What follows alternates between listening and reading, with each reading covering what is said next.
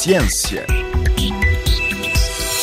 Decorreu à margem da COP28 um evento no pavilhão de Moçambique sobre ordenamento do território e resiliência climática. A participar do encontro esteve a moçambicana Lídia Brito, recentemente nomeada diretora-geral adjunta da Unesco para as Ciências Naturais Exatas. Em entrevista à RFI, a antiga ministra do Ensino Superior, Ciência e Tecnologia de Moçambique começa por falar no papel da ciência para fazer face às alterações climáticas. A ciência tem com efeito vários tipos de contributos em relação às mudanças climáticas e à possibilidade de mitigação e adaptação. Eu acho que a primeira é a questão da vulnerabilidade e dos riscos. Portanto, nós hoje temos metodologias e tecnologias que nos permitem fazer uma avaliação do risco a mudanças climáticas de uma maneira muito mais profunda, muito mais detalhada e, portanto, ajuda a preparar-nos, a ter sistemas de alerta prévio, a termos comunidades e a construir resiliência nas comunidades, porque sabemos que tipo de riscos é que as várias zonas enfrentam e, consequentemente, as comunidades que aí vivem. E, portanto, esta parte do risco está ligada ao monitoramento e a análise de dados. Mas depois há buscar uh, soluções que são mais sustentáveis. Então a ciência também pode trazer soluções que permitem que se mitigue ou que se faça uma melhor adaptação às mudanças climáticas e ao seu impacto. Por exemplo, vemos que o clima está a mudar, que temos zonas que estão mais secas, temos zonas que estão mais quentes. Tudo o que a ciência traz em termos de comida, de produção de produtos alimentares e como, através da genética, etc., se pode adaptar a mudanças no clima ou a introdução de espécies que podem ter bastante melhor rendimento numa situação de ser mais seco ou de ser mais quente, são áreas que a ciência contribui no cotidiano, na vida das pessoas. Sem falar da própria contribuição da ciência, e em particular da ciência básica, no desenvolvimento das grandes tecnologias, que depois nos ajudam a monitorar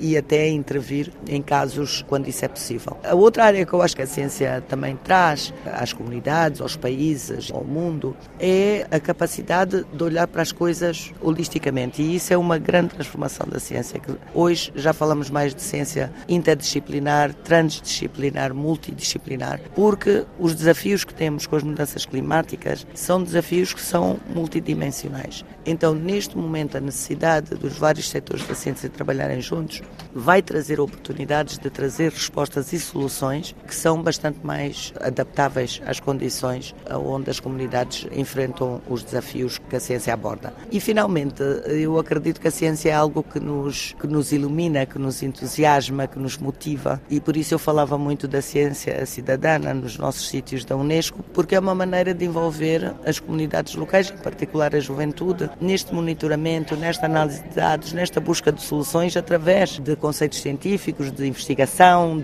de troca de boas práticas. E eu penso que a ciência, consequentemente, tem um grande papel a jogar em todos estes grandes desafios que enfrentamos hoje. No que toca especificamente a Moçambique, o que é que a Unesco tem estado a desenvolver no terreno? Falou há pouco nestes sistemas de alerta prévio, na biosfera das Quirimbas, claro, por exemplo? Claro, sim. Moçambique tem uma biosfera da Unesco, que é a biosfera das Quirimbas, e aí, claro, nós temos estado a trabalhar com o governo moçambicano, com as autoridades locais, mas também eh, com as autoridades que gerem a biosfera. Primeiro, na aprovação do plano de gestão da própria reserva, uma reserva grande, bastante diversa, que ela vai desde a costa até ao interior e, portanto, o facto de que houve bastante assistência técnica e apoio a Moçambique para poder ter um plano de 10 anos que fosse, portanto, aceito pelo Conselho, para nós é uma grande vitória que esse programa de gestão tenha sido aprovado. Logicamente, trabalhamos muito na capacitação dos gestores do parque e também como trazer, e eu falava sobre o Sandwash, Observando as Areias, que é um programa de ciência cidadana que promove o monitoramento das costas e as mudanças nas zonas costeiras através dos sistemas escolares que existem na zona. E isso permite aos estudantes usarem métodos científicos e instrumentos para monitorar as mudanças na zona onde vivem. E eu acho que esse é um programa que pode educar também uma nova geração a pensar de maneira científica, a ter um pensamento mais crítico, um pensamento mais sistémico, poder perceber a complexidade, poder eh, perceber as incertezas e trabalhar num ambiente de incertezas, mas mesmo assim ser capaz de atuar usando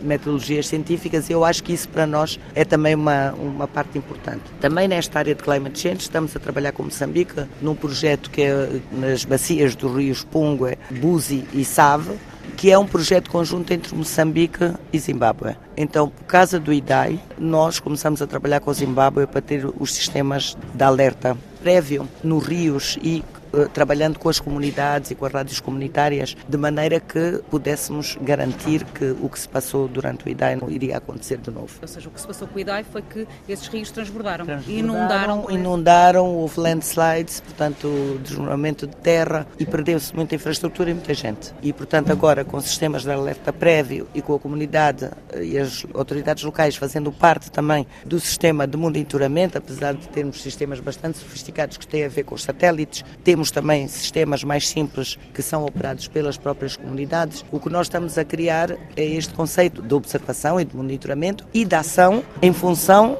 de uma mudança que pode indicar que vai ocorrer algum tipo de desastre que pode pôr em perigo a, a vida das pessoas. E agora estamos a passar esse projeto para o lado de Moçambique, portanto é tudo ainda na zona do Chimanimani e esperamos que esta experiência, porque estamos a monitorar com efeito três rios que estão nos dois países, então queremos trazer também esta noção de que os países têm que trabalhar juntos neste processo de sistemas de alerta prévio e, ao mesmo tempo, é envolver as comunidades neste processo, educá-las no sentido de fazerem ações. O que é que eu posso fazer? Por que é que já não posso construir uma casa ali? O que é que mudou que já não me permite viver nesta zona e tenho que mudar para uma zona que é de menos risco? As consequências também do IDAI foram tão graves precisamente por causa do mau ordenamento do território. Claro, do mau ordenamento do território e de mudanças que já estavam a ocorrer, mas que ainda ainda não estavam integradas nesse planeamento e nesse ordenamento territorial. São questões de adaptação que nós vamos ter que constantemente trazer o conhecimento, os dados, etc., para continuar a mudar os, os sistemas de ordenamento e as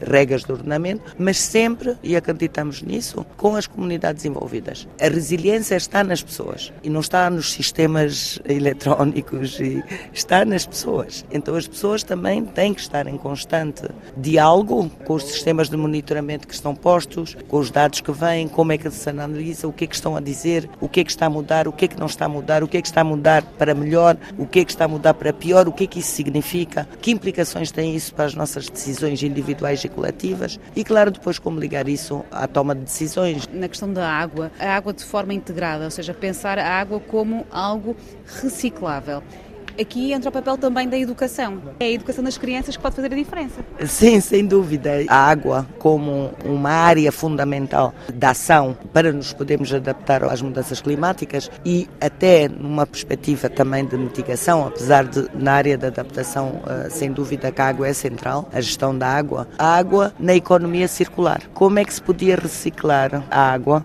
Como é que se podia manejar o que nós chamamos de stormwater, a água que vem das grandes inundações inundações e das grandes tempestades e como é que a nível comunitário as comunidades para aceitarem que, que, a água tem que ser reciclada e que tem que ser melhor usada e que tem que ser poupada e que tem que ser conservada e que não pode ser poluída. O Unesco desenvolveu currícula sobre a água uh, neste sentido de gerir a água de maneira sustentável e equitativa, desde a primária até a secundária. Acaba de ser nomeada para um novo posto na Unesco. Quais são os grandes objetivos? Eu fui nomeada realmente recentemente como diretora-geral adjunta da Unesco para as Ciências Naturais e Exatas e este é um dos grandes setores da Unesco de intervenção direta e ciências naturais exatas é um grande setor e é um setor que tem vários programas intergovernamentais e programas internacionais, como o Programa Intergovernamental Hidrológico, como o Programa do Homem da Biosfera, que é um programa internacional, o Programa Internacional de Parques Geológicos, tem o Programa Internacional de Ciências Básicas, tem toda a área de política científica, toda a área de educação na área das ciências, da tecnologia, da engenharia, da matemática. Estes programas são programas científicos científicos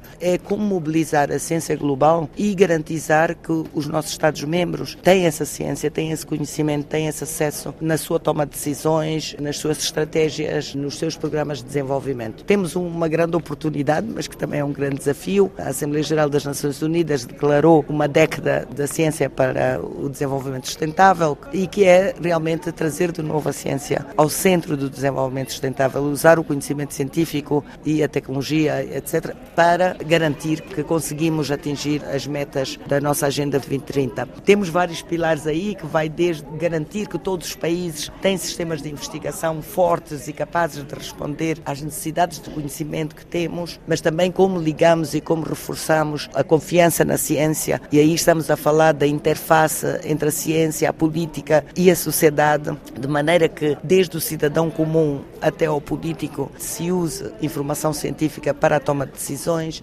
como garantimos o direito à ciência, todos podemos beneficiar do que a ciência e da tecnologia nos traz, mas também o direito a participar e a coparticipar na criação de conhecimento relevante para o desenvolvimento, a questão da perda de biodiversidade, o que é que a ciência tem que trazer e tem que entrar neste diálogo com as pessoas que tomam decisões para reverter a perca de biodiversidade que estamos a ver, eh, como garantir que a questão da água e a gestão da água seja efetivamente sustentável, como é que garantimos que cada Estado tem dados científicos uh, suficientemente detalhados para poder fazer os planos de gestão, de ordenamento, de gestão do risco, etc. Então, como pode ver, é um portfólio grande e acho que o desafio é esse também, trazer toda esta família da Unesco para garantir que a década que temos, estes próximos 10 anos, podemos realmente fazer da ciência um driver, um, um alavancador, digamos, de desenvolvimento sustentável.